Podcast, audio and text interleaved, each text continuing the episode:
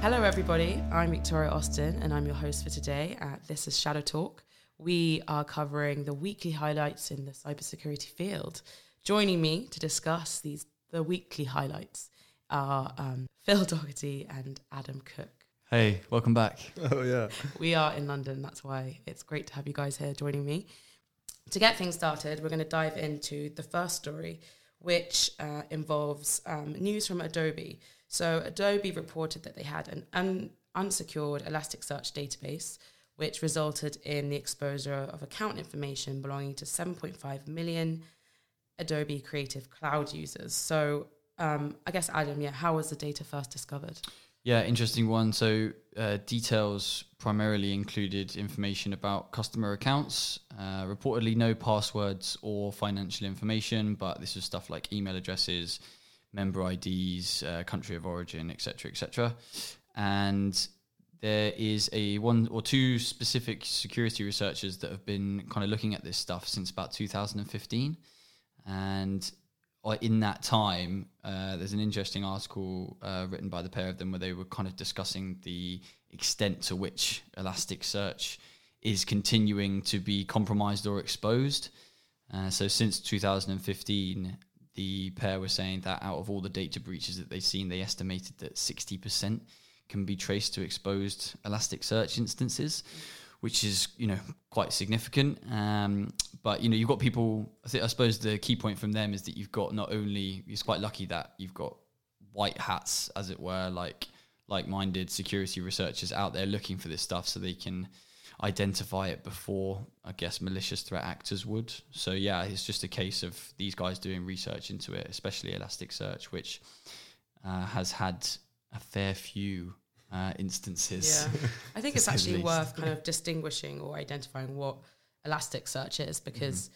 there are quite a few databases. So um, there's another, another, example would be MongoDB. DB. Yep. Um, Elasticsearch specifically is kind of like a document store. So this means that it's designed for like text searching. Mm-hmm. Um, and I guess Adobe would have used Elasticsearch um, based on a certain use case. So I guess it's d- it's down to preference um, how an organization stores its data.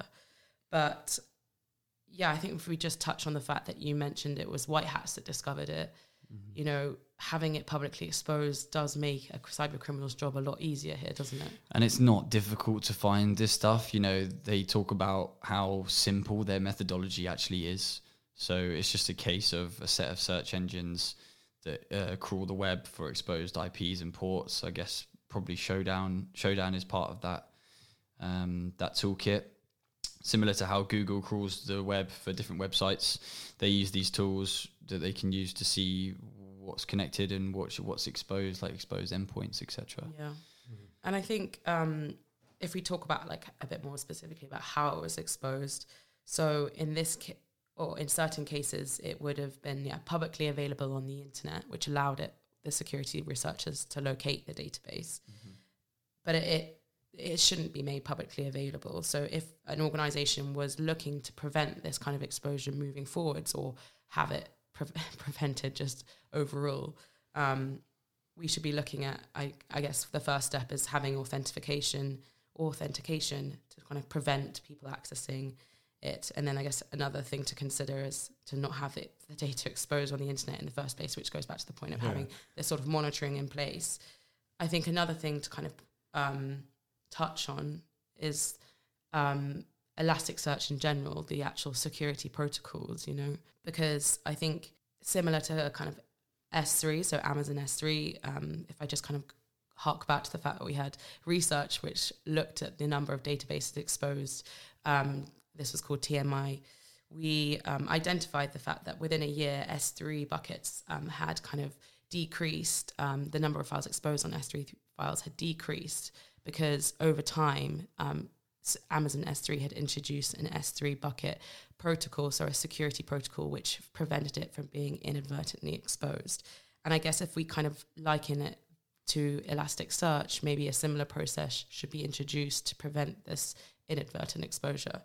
Definitely. Yeah, yeah I think the 100%. Elasticsearch specifically doesn't yet have a built in authentication or authorization mechanism. So that obviously then requires uh, further investment and configuration on the user's end. And I think that's just typical. Um, you know, the added effort that that, that that takes or that requires to make something more secure. And I think you know these researchers came out and said it. It's not there is the documentation there, there is the information there to to you know provide to users if they are looking to secure this stuff. Mm. So it's just that little bit of extra effort to help raise the bar, like the standard for security can be raised, and it's not that difficult to do. So. Yeah. I think, like you say, if you were to compare the two of them, there's definitely a case to be made for Elasticsearch to implement something as a standard, perhaps. Yeah, I'm also just uh, looking at a blog that um, Elasticsearch had published. This was in uh, May 2019, and the headline is "Security for Elasticsearch is now free," which indicates that security prior to this announcement was not free, so it was an additional add-on, um, which kind of yeah, the fact that you have to pay for a protocol or pre- pay to prevent your security from being exposed is, uh, I guess, is, is kind of confuses me. You know, like why is that? Why do people have to pay for that? It'd be It interesting- first. It It'd be interesting to look at the figures, wouldn't it? If you looked at it beforehand when it wasn't free, and then you compared the amount of people that like took that security on after it became free. That'd be an interesting, uh, Yeah. interesting So- survey to do. Also, the announcement um, highlights that the free um, the free security features apply to certain versions that you have. So people who haven't updated to the latest version or may not have paid for the latest version Mhm. won't have this access. So, um, yeah, I guess it kind of, I, I yeah, they're kind of like rank. I guess they're certain members are allowed in the club and others aren't. Like everyone should be given access to security, like Yeah. Security universal. club. Yeah, exactly. um, so yeah, I just think overall that's um, an interesting development, and um, I imagine other organisations are going to be facing the same issue with Elasticsearch, having not known what's out there. So um, I guess the next thing to then move on to is um, this ongoing, or shall we say, yeah, this ransomware attack that the city of Johannesburg is currently experiencing. So, um, to kind of get into a bit more detail, the um, city of Joburg released a statement acknowledging that they had detected a network breach in their systems, which allowed attackers to, um, to have unauthorized access to the system. I'm kind of looking actually when when I look at the statement, it says the city of Joburg releases a statement um, that they had identified a network breach, but then I kind of this kind of conflicts with the fact that on their actual website. Um, there was a statement from the actual attackers that said, Your city has been hacked. Hello, Joburg City. Here are Shadow Kill hackers speaking. All of your servers and data have been hacked. So I guess, did they identify the hack after this note had been added to their website? You know, um, that kind of can can be determined a bit later on. But Yeah. anyway, I've, I've got Phil here to kind of go Yeah, in a bit more interesting, though. detail. But um, when we talk about the network breach, I guess importantly, yeah, what was kind of affected here? Yeah, I think um, start when I when I read this first, it, it got a bit confusing because when you say the city of Johannesburg, you think every single person in there is getting yeah. targeted with a ransomware attack or a ransom attack. Um, but no, it's it's specifically um, the city of Joburg company, so sort of their websites um, and their and their systems. So um, the ransom attack took place on or started, should I say, on the twenty fourth of October, um, and it was initially um, a network compromise and data breach. So they accessed, um, the, uh, not 100% sure what data it is, um, but they're demanding four Bitcoin for it. So it's about 37,000 uh, US dollars as payment to regain control of some of this sort of undisclosed sensitive data. Um, I think all they talk about is that it's data related to the city um, at this stage, but there's an investigation ongoing. So you're right. Yeah, you mentioned they were called uh, Shadow Kill. So not a lot of information is out there about this group at the moment, but I'm sure as this keeps going on and as the investigation unfolds, there'll be a, a few more reports talking about who they are, what they do, or sort of their previous activity as well.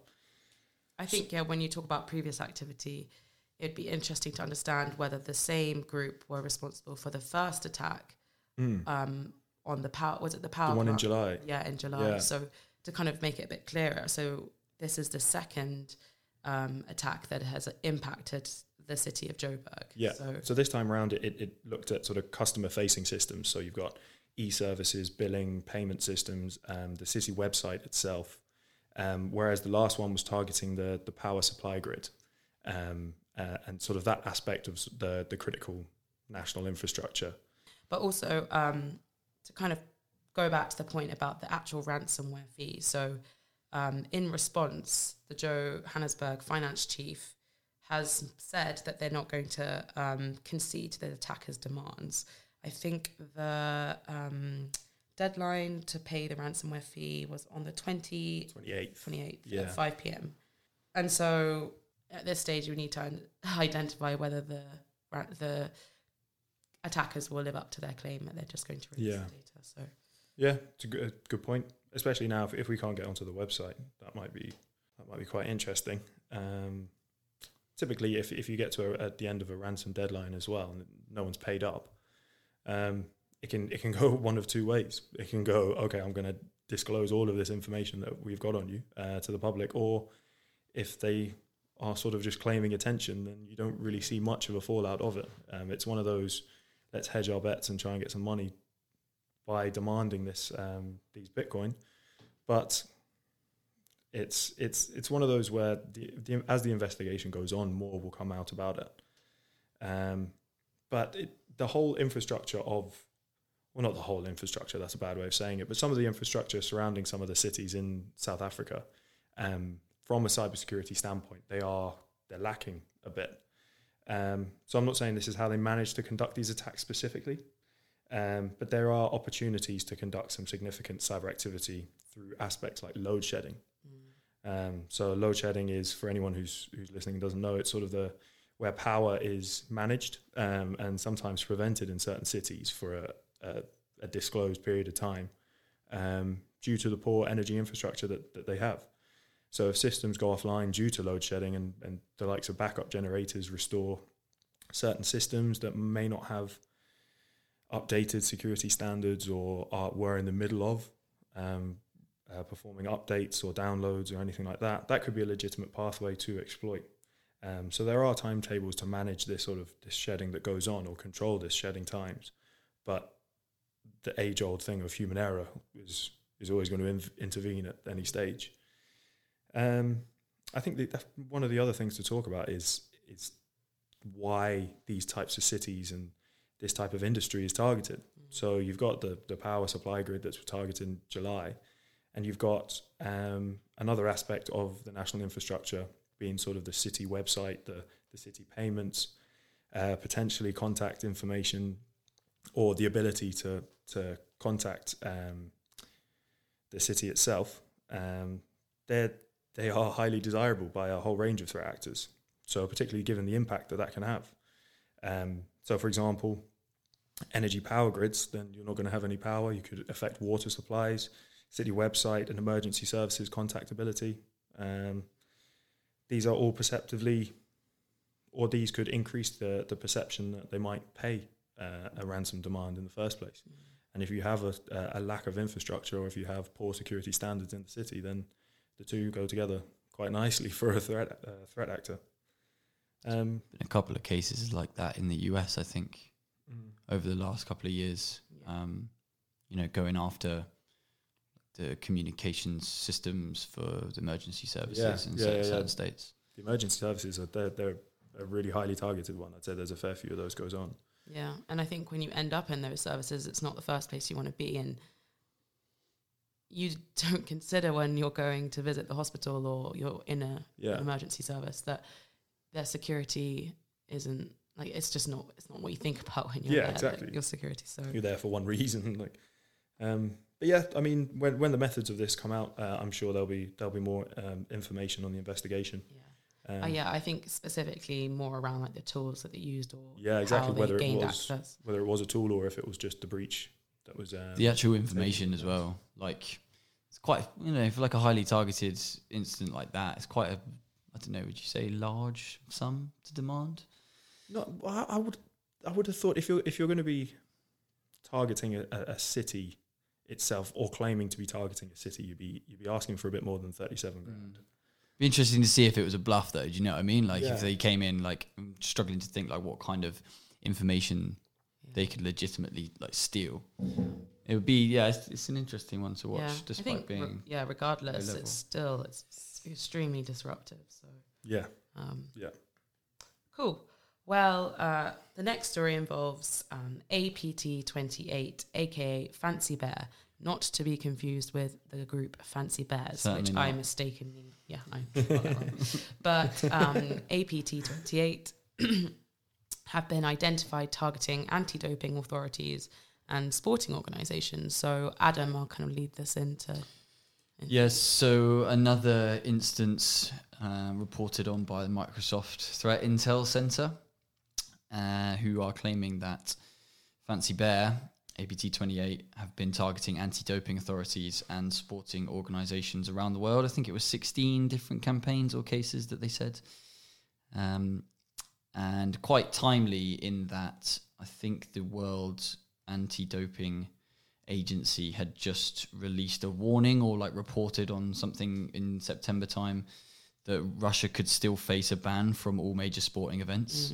For for those that aren't aware, they they were handed uh, a ban for the last Olympic Games, and that it was widely reported to have incentivized or kind of kicked off APT 28's previous targeting. This isn't the first time that APT 28 have done something like this. I think it was back in 2016 and 2018. They were reported to have been hacking various organizations, again, including uh, the World Anti Doping Agency, accessing databases and releasing medical records and emails for some of the US Olympic uh, gymnastics team. And I think there were even some tennis stars in there, Serena and Rafa Nadal, I think were both included in that. So it's interesting. It's kind of, I don't know if it's too early to say they're doing it as prep for the Tokyo Games or if it was just in direct kind of retaliation to the anti-doping agency's report. But you know, it's uh, it's an interesting angle if it, if it is to be associated or in preparation for Tokyo Games. It's an interesting angle to some kind of some of the activity that we usually see around Yeah. these kind of events. So, what are their like traditional tactics? If we Yeah, they haven't changed actually uh, for for this stuff. Or Microsoft are saying that they're using similar tactics that they have used to target other entities like governments, uh, military and defense, think tanks, law firms, human rights organizations, etc. So traditionally, uh, spear phishing, fraudulent emails, password spraying, or kind of like brute forcing tactics, and exploiting internet connected devices. I think it wasn't all that long ago that APT28 were observed conducting a campaign that was doing like uh, I targeting IoT devices through the dynamic link library. Got that one right. Yeah. IoTs, yeah. Yeah, yeah. Um, so they're you know highly capable, highly active, and persistent against all walks of life, really. Um, and I think there was a use of kind of open source and custom malware as well. So advanced toolkit, advanced tactics, and like I said, it's a kind of interesting point. Uh, the kind of the different form of attack that we see to major sporting events. You know, so certainly uh, events like the Olympics often attract attention from a variety of different threat actors due to their significance and the kind of media coverage that they get globally. There's loads of stuff to talk about there. We could do a whole podcast on that, but in a Yeah. nut, in a nutshell, it's like you know you get financially motivated cyber criminals that are you know setting up phishing pages and selling fake tickets and trying to capitalize on the event in that way this event significance often attract attention from like ideologically motivated activists anonymous have always been quite active towards especially the olympics and Um, sorry, Adam, did you write a blog on? i did Yes, have you just dug that up have you Well, Getting the plug on now. I. I thought I would lead it in, lead into it. so- yeah feel free ask away Um. Well, I guess first of all, I'm trying to find it, but I specifically remember it was the it was the world cup actually last year 2018 world cup in russia Yeah. Okay. but talked a, a little bit about some of those things I was just discussing there. In that, I think we'd actually detected Searchlight had actually detected several phishing pages that were World Cup related and FA or FIFA related. So, sorry. Um, so we we use that as examples for yeah some of those points I was discussing there. That often you get phishing pages set up because you know you have people from all over the world that are traveling to these places, and you know they are pre- preparing on the internet. So they're Yeah. looking for websites, they're looking for stuff to do there, they're looking for tickets to other events that are associated with it, and that is just you know a goldmine for would be cyber criminals because there's just massively increased footfall. You know, it's not just uh, phishing pages and stuff. There's all the infrastructure around those events. So there's Yeah. all the free like public Wi-Fi. The you know the heightened use of point of sale systems at the, like the Olympic parks or the the fan zones, etc. Yeah. So even though your blog kind of applied to the World Cup, Mhm. it's still relevant to the upcoming Olympics 2020. Interestingly, yeah, you, you, we tend to see a lot of the similar um, similar attacks or similar campaigns associated with those sporting events, whether that's from you know your nation state espionage, uh, financially motivated cybercrime, or kind of uh, the hacktivists. Uh, you tend you tend to see a lot of different um, bits and bobs popping up. Yeah. Well, nice. I think just while we're on the topic of blogs, Digital Shadows has also uh, published a blog around um, cybercriminal credit card stores. So uh, recently, um, news broke that uh, the AVC uh, Brian's Club had been um, hacked. Hacked, so um, quite ironic in that sense. But um, what we kind of did is we um, sort of looked at the impact of this hack on the wider sim- cyber criminal landscape and sort of what this means specifically for AVCs.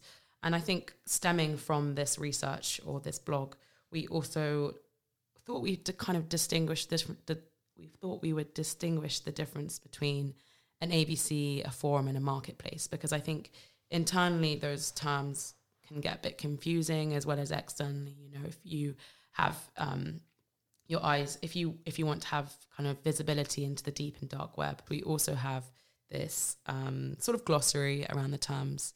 Um, so yeah, I definitely, if you're interested in AVCs or interested in general more around kind of deep in the dark web, um, the kind of uh, glossary will definitely help support your reading and kind of help you identify the differences moving forward. So you can read that research at uh, resources.digitalshadows.com.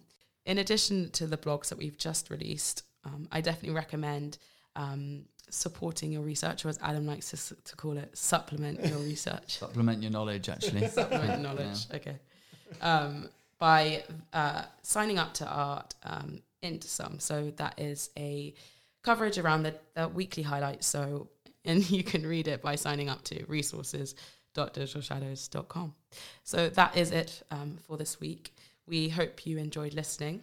Thank you, Adam and Phil, for joining me. Thank you very Thank you much very for having much, me, yeah. as always.